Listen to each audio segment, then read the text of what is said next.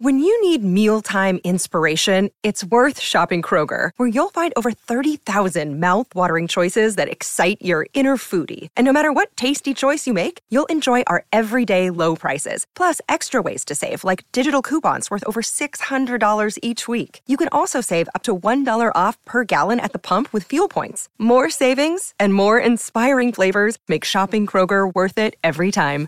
Kroger, fresh for everyone. Fuel restrictions apply.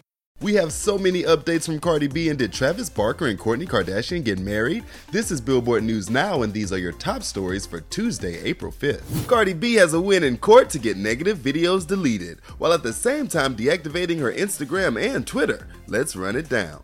Then it's up. If it's up, then it's stuck. If it's up, What won't be up are salacious videos about Cardi B.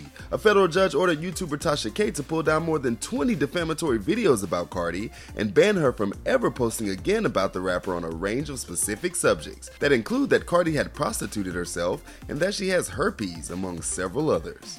Kill them all, put them hoes to rest. Walk in bulletproof vest. During the 2022 Grammys on Sunday night, the rapper deactivated her Twitter account after a heated exchange with followers who were disappointed she didn't attend the award show despite being nominated for her 2021 single Up.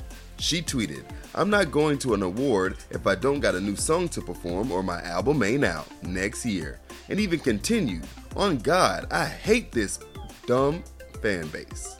And now her Instagram profile is no longer active. What happens in Vegas doesn't stay in Vegas if you're Travis Barker and Kourtney Kardashian. Travis Barker and Kourtney Kardashian are married, well, maybe not legally. The pair visited a wedding chapel in Las Vegas in the early morning hours of Monday, April 4th. And yes, you did the math right. That was right after Travis took the stage at the 64th annual Grammys with Lenny Kravitz and her.